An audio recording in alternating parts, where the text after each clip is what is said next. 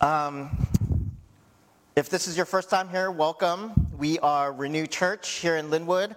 We are renewed by God for the renewal of our neighbors, and we want to be a mosaic, a multi ethnic mosaic, uh, a family here in North Lynnwood and beyond. And, you know, that takes what, is it, what does it take to be diverse and have uh, a, a community of difference, you know, in a place where, in a time period, in a culture where we're kind of tribalizing in, in among our groups, uh, groups that believe the same things, vote the same way, look the same way, have the same social economic backgrounds. What does it mean to be the church of Christ, a body that um, witnesses to God's love for all his children, amen, in the world.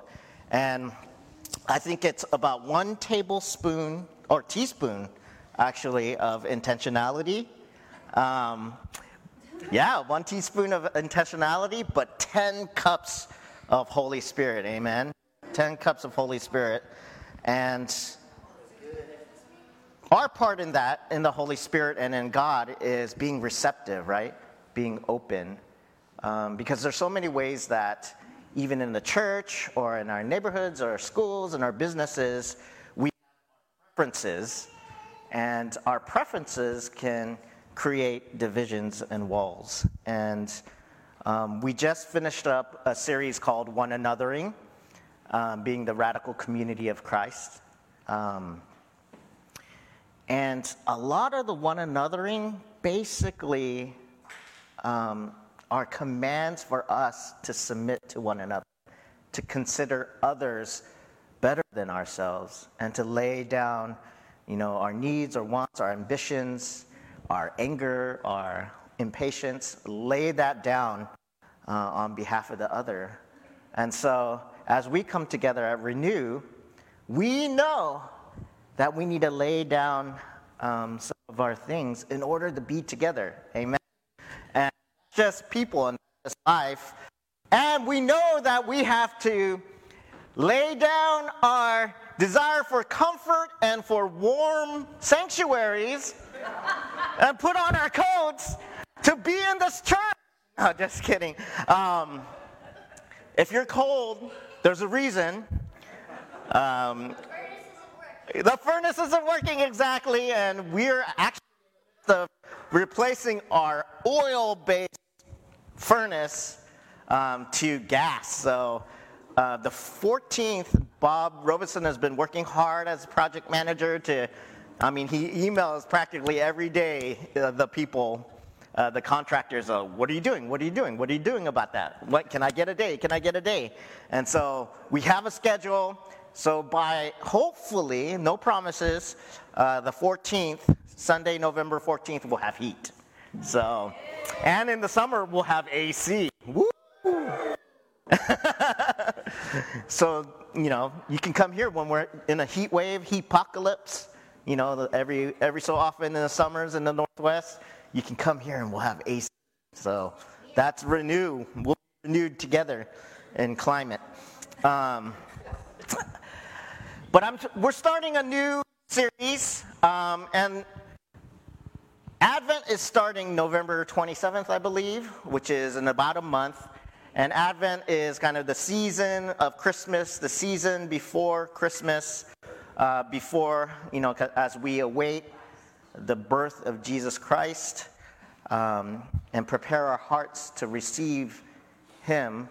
Um, I wanted to do a little pre funk, you know, a pre party, a preview of Advent of Jesus' birth.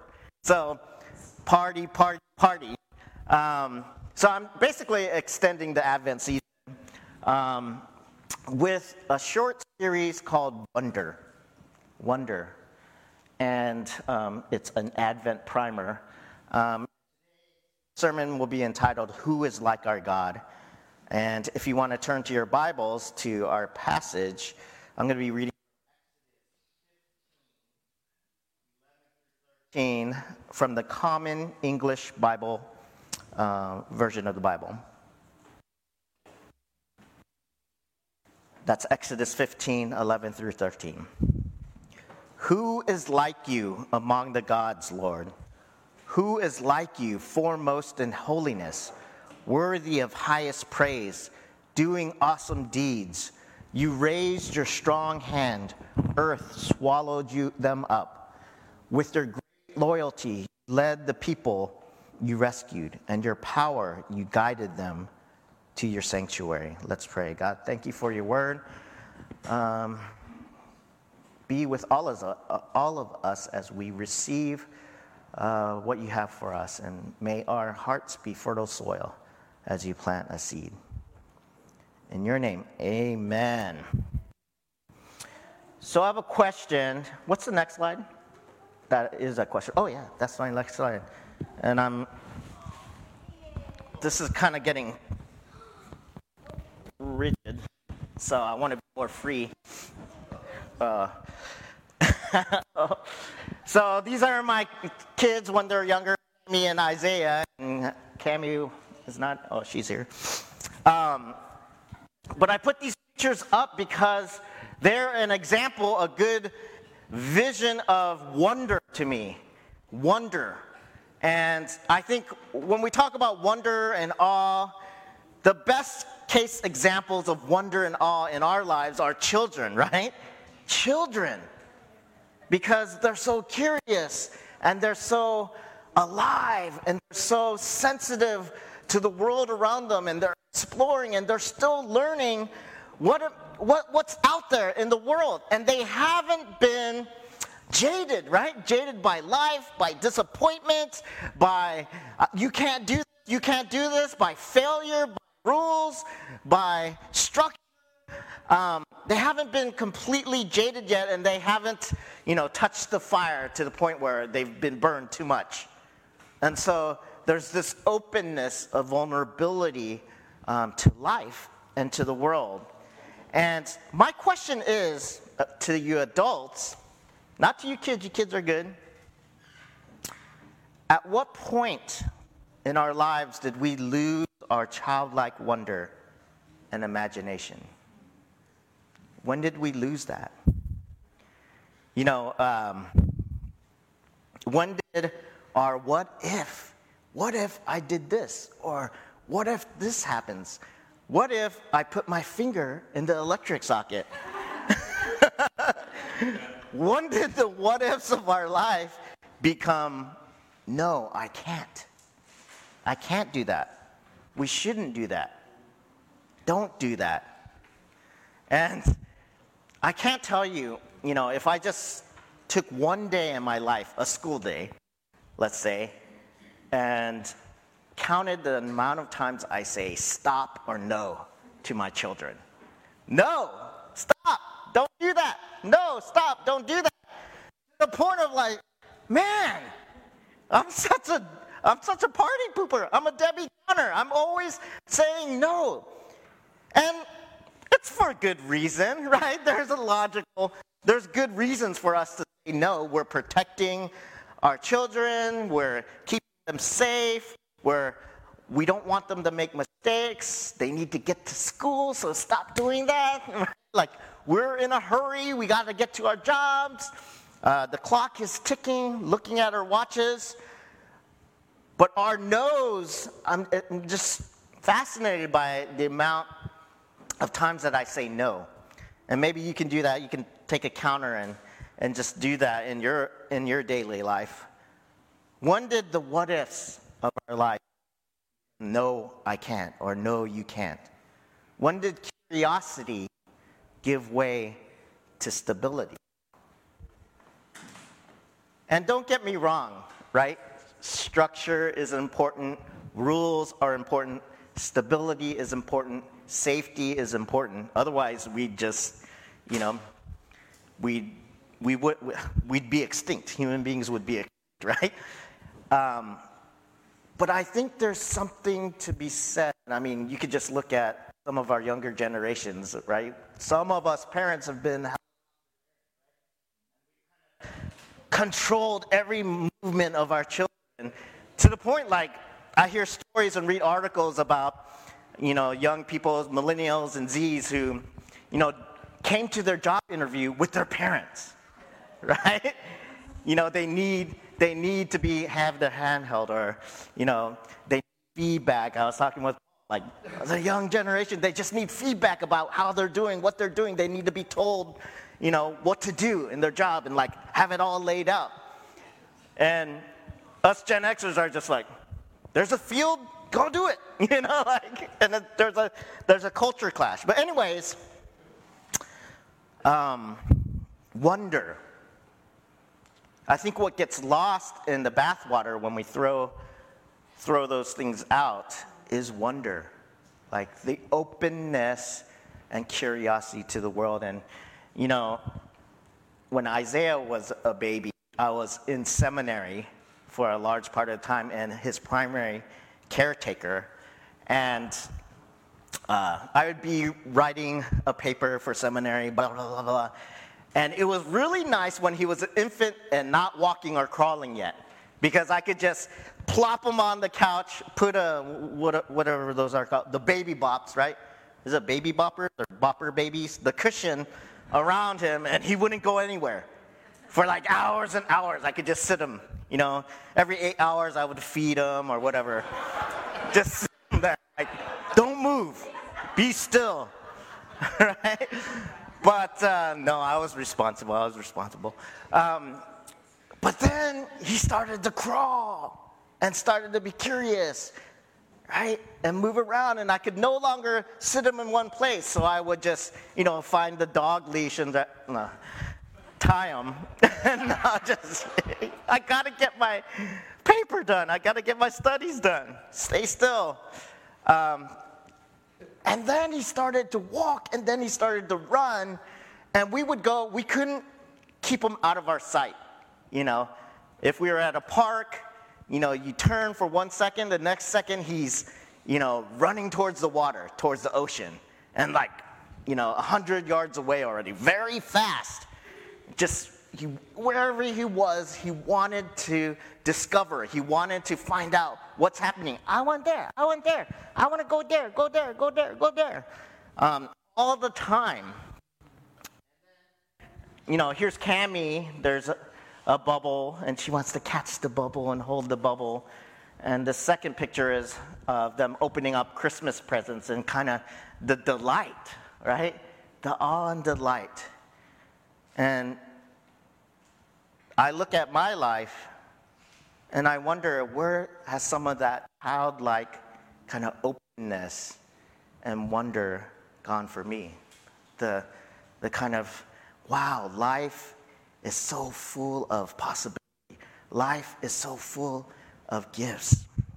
Um, life can be so good. And I want us to think about that as we go through this series and then head into Advent. Because at the root of wonder is a childlike faith, right? A childlike openness to things, to possibilities.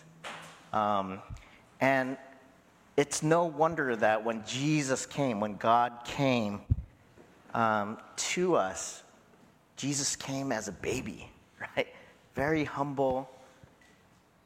It's not not anything like powerful or magnificent, just humble baby in a trough in a humble family. And that was the beginning of uh, the foundations of the world turning over. Are you with me, church? Amen? I have uh, three points um, that I wanted to bring from our passage one is, well, aside from that, our passage comes, if you read Exodus 14, if you're familiar with the story of Exodus, the people out of Egypt, the people have been slaves, the people of Israel, the Hebrews have been slaves, enslaved by Pharaoh and the Egyptians uh, for hundreds of years. And uh, they were multiplying, they were multiplying, and they were very fruitful in terms of um, multiplication, um, but they were forced into slavery. And then Moses comes along and leads the people with the help of God out of Egypt and journeying in the desert towards the promised land. And the, it was really hard to convince the people at every step along the way. And even um, after, you know, this, this kind of scene of um, crossing the Red Sea and this mirac- happening miracle of salvation, even after that, the people were still fearful. Those people still doubted the goodness of God and the provision of God. Um, but our passage follows immediately after they have come out of Egypt, actually, because of the plagues, if you remember in your Sunday school or reading the Bible. Uh, God sent plagues upon Egypt, and finally Pharaoh relents and says, Okay, leave, get out of our, our country. We can't take it anymore. And so the people, um, with, under the leadership of Moses, uh, leave Exodus and they come to camp um, at the Red Sea.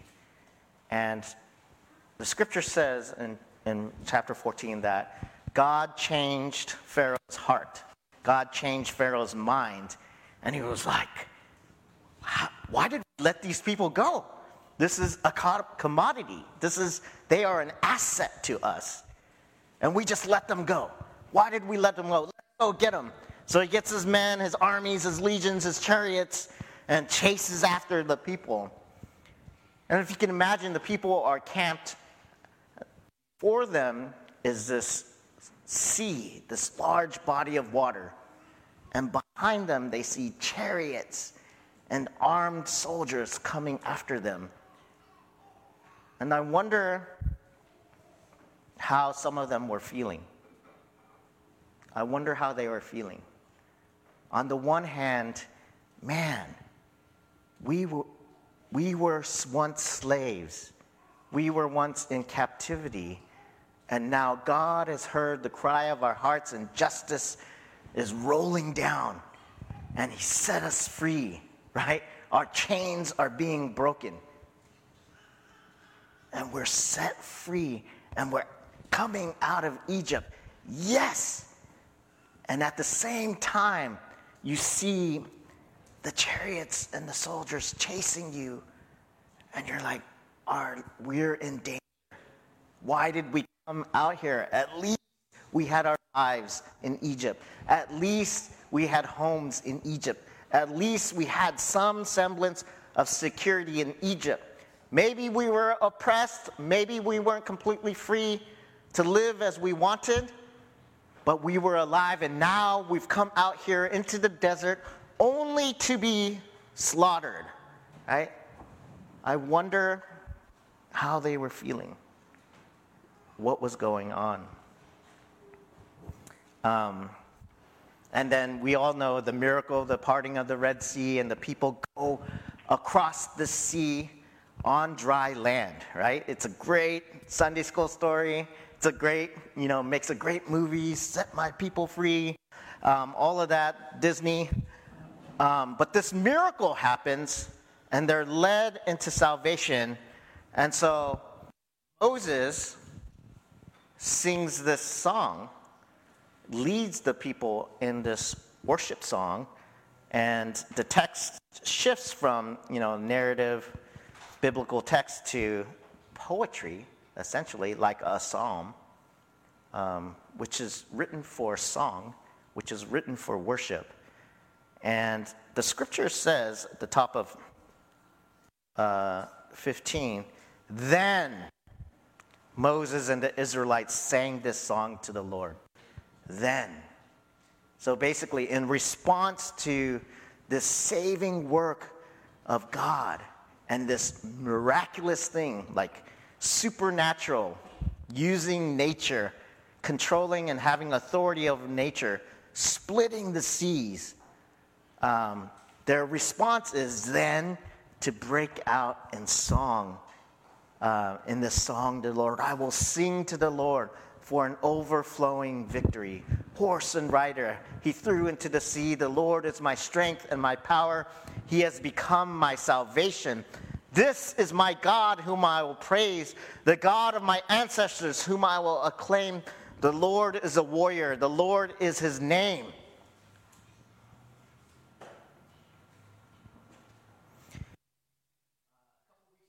We had our first open table um, in our kind of, um, and Allison kind of created space for us with the prompt of, you know, stones of remembrance. And so we were to take stones and kind of attach those to times in our lives where God came through, or as testimonies uh, to remember what God has done in our lives.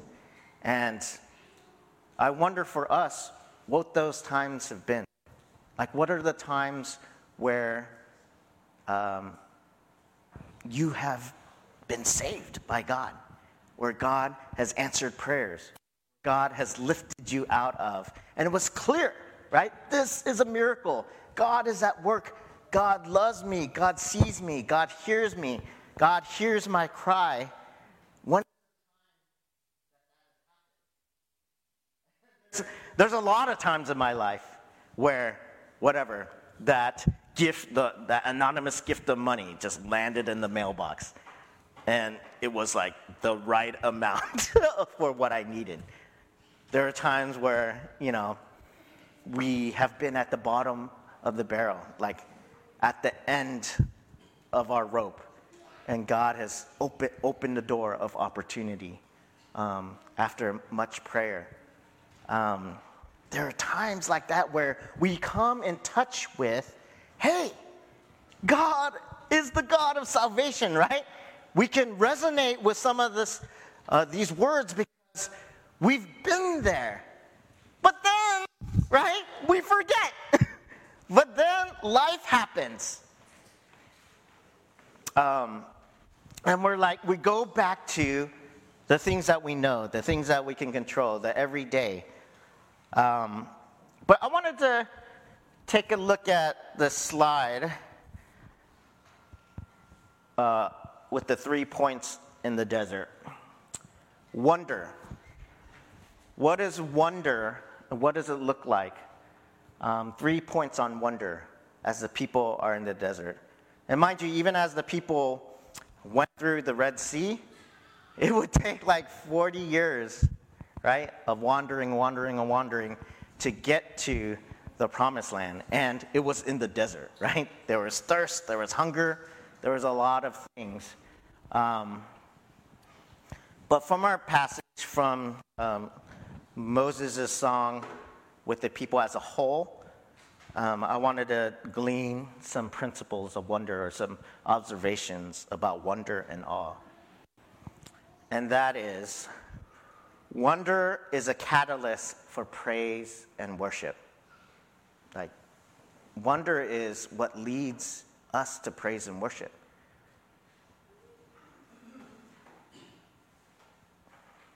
So, as the people are reflecting, are coming out of the miracle of the Red Sea, um, they turn to song and praise. And it's this spontaneous praise.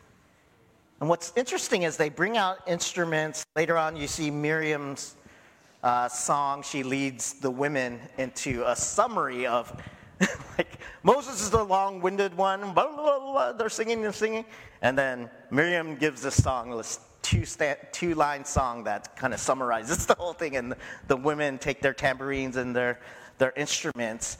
But what's interesting to note is that the people had instruments, right? So even when they were in captivity or in, you know, in their homes while they're slaves to Egypt, they had instruments of praise, right? They had created, they had the creativity to make instruments and to sing songs, to sing gospel songs, right?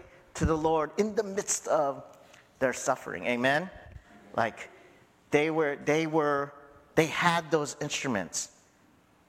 And when this miracle happens, they're led to the spontaneous, you know, dancing and worshiping, just like David, right? When David danced in scripture, David danced and you know, ripped off his outer clothing and uh, gave praise to God. Wonder leads us to praise and worship. Amen? And so, yeah. And then, secondly,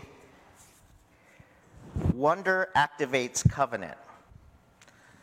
So, if you look at verse 13, with your great loyalty,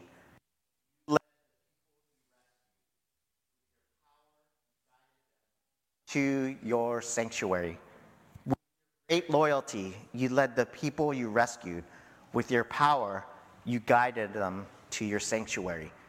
God wants to be for, is for his people, right? God is a loyal God. God wants us to lean into him, to cry out and say, God, help us we need you. And then all of a sudden, when we remember God, that covenant relationship is activated, right? God remembers. Well, God doesn't remember. God has always been there. God is loyal and faithful, even when we slap him in the face. God is there ready to receive us back again. God is ready to forgive us. God is ready to lift us out even when we've turned to other idols, even when we've turned to other comfort, even when we've trusted in other things that aren't alive, in the scriptures, the language other gods, right? The gods of Egypt or other gods. God is greater.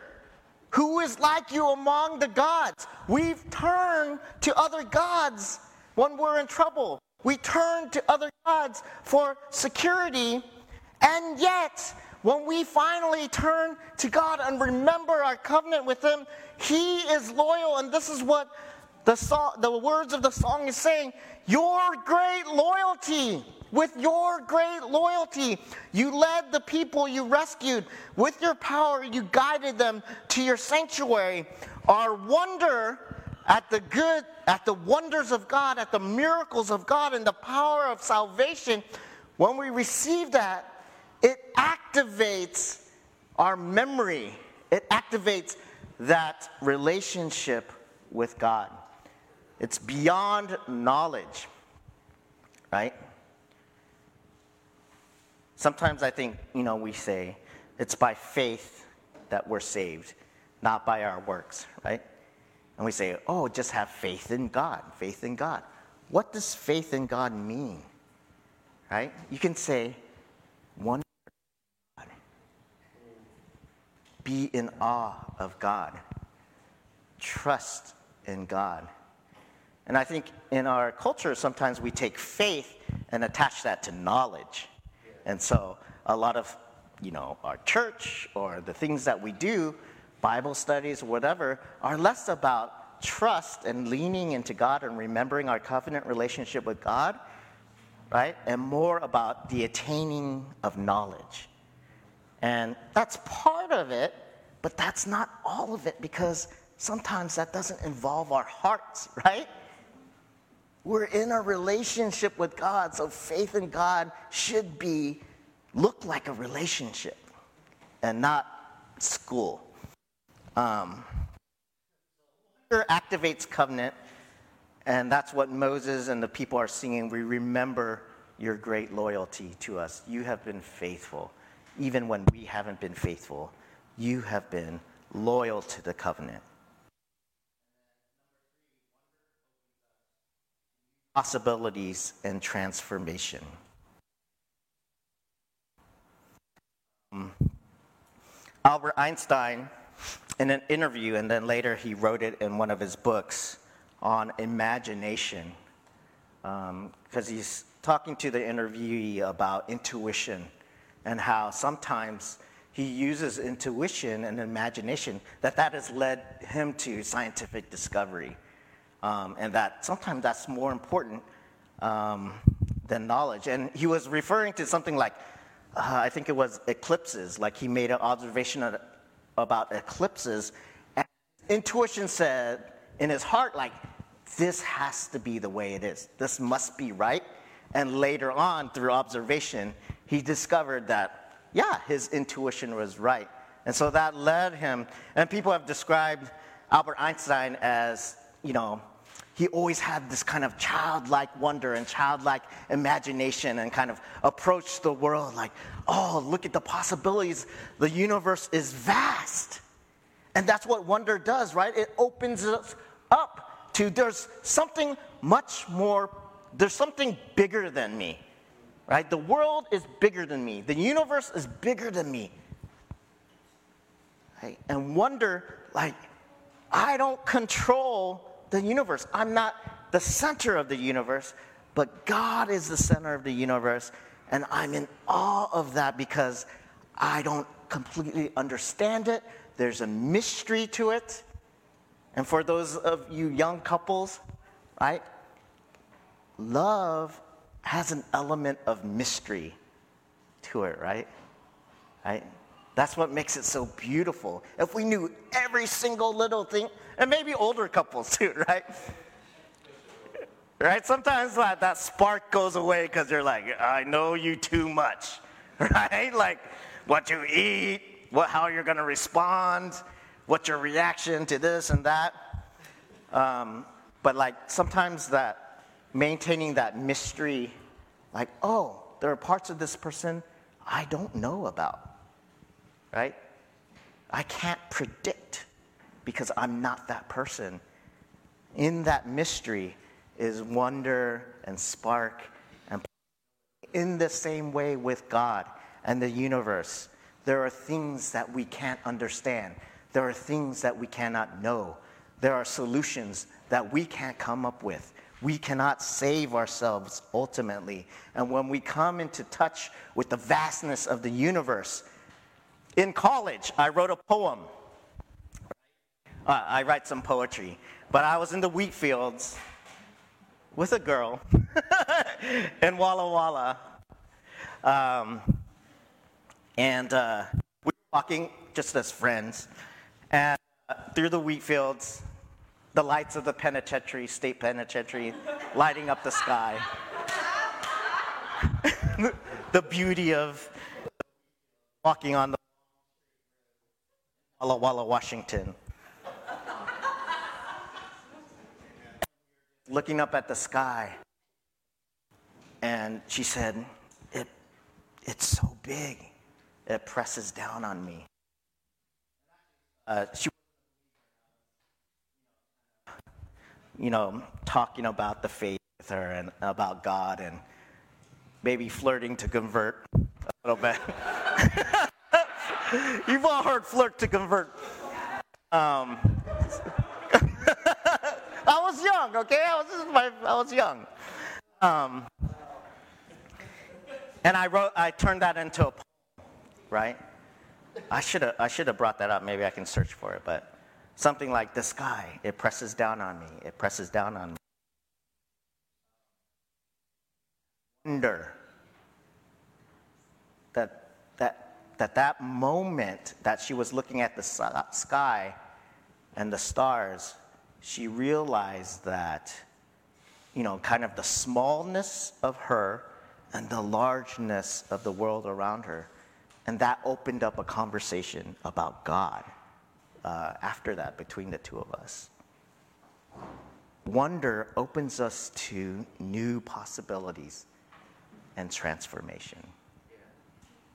Right? it opens us up. And the new possibility for the people of Israel in, in our context, in the context of, this, of the scriptures, is let me take you out of enslavement, out of the land of Egypt that was holding you down, and let's go to the land of promise, right? And there was a very dramatic miracle where the people were saved in the midst of da- impending death and danger, real impending danger. The irony, or maybe f- the humor, if you're reading it, is right after they sing praise and give praise, they're in the desert, right? The reality hits. And doesn't that happen? We experience, you know, miracles and we experience the presence of God so vividly and live and we're yes on our retreat. I just got back from a retreat and I gave my life to the Lord again. Woo! God is so alive. And then desert. And they go to a pond and the water source is bitter and they name the pond bitterness, right? They can't, they're about to starve to death. They're about to, you know, not have water. And what does Moses do? He throws a piece of wood into the water and it takes away the bitterness. And they drink. And once again, but before that, the people gripe again. This is after the Red Sea. They go right back to, we, we're better off in Egypt. What? How many times has God, does God have to be loyal? And so we lose that wonder all the time with adulting, right? That's how we lose our childlike wonder of possibilities, right? Responsibility, adulting, paying the bills, making ends meet, building up our resumes, right? Getting the task done. Uh, uh, uh, daily life. And so we get used to things. And it weighs us down. But it's what we know, so sometimes we hold on to it longer than we should. What are those things in our lives, right? Like, why are you doing it that way? Why are you doing it that way? Because I've always done it that way. The church right now in America is experiencing that right now, right? People are like, the church is like pounding their, we've always done it this way. But then COVID hits. It's like, what are we doing? We've never done this before. Where are the people? They're out there somewhere. It's interesting, uh, just a side note, it's interesting. We've always aided in And we kind of set that up from the very beginning. We never really passed the offering. And during COVID, when you know the quarantining was happening and the stay at home, a lot of large churches, budget-wise, just blew up. Because, and that's why a lot of churches were pushing to meet, like, oh, we need to meet, we need to gather, we need to meet, because their income came from passing the plate Sunday with the masses coming together. And that was some of the core of kind of that, that push to gather, to gather, to gather. Meanwhile, like, Renew, I'm not, I'm, I'm God breaking now. Renew experienced like financial boom. We're like, whoa. You know, not that we're like, have a huge budget, but for us, for our size, it was awesome. Like the money kept going and more money came in.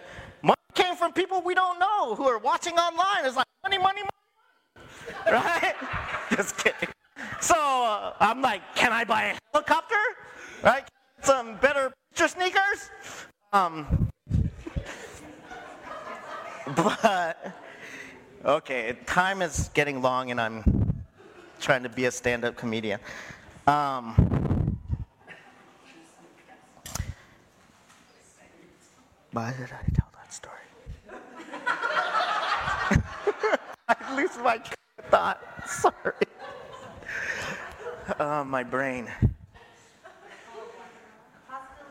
Possibility. Yeah. Jesus. it all comes Jesus.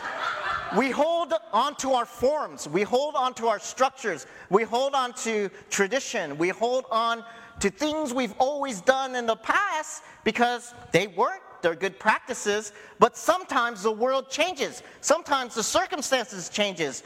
Sometimes God takes things away so that we will remember that we need God. And that the only way through the desert is in leaning into our wonder and awe and dependence on God don't forget the one who has been loyal. And when we sing praise and worship, we're reenacting the narrative of Scripture. here we're saying, Praise be to God.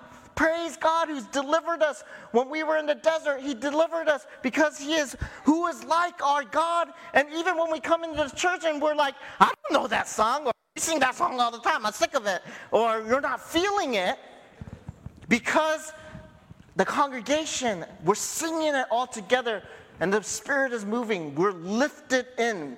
We're able to choose into the greatest love story in Scripture. In Matthew 19 14, Jesus said, Let the little children come to me and do not hinder them, for the kingdom of heaven belongs to such as these. This is what we're talking about, right? God is like, kids, they have wonder. Kids lean into me. They trust us. They trust, you know, I still love it when there's something dangerous or we're talking to strangers and Cammy's in a situation and she come, goes behind me and kind of grabs my leg, like for safety or security. Like, oh, right? She still is dependent on me or she, she still seeks protection from me. It's like, oh, and that's our God as well. And that's what Jesus is talking about we need to have childlike dependence and awe and wonder in Him uh, in order um, to be in the kingdom of heaven. Are you with me, church? Amen? Amen. So, as we approach the season of Advent, we prepare our hearts for childlike faith.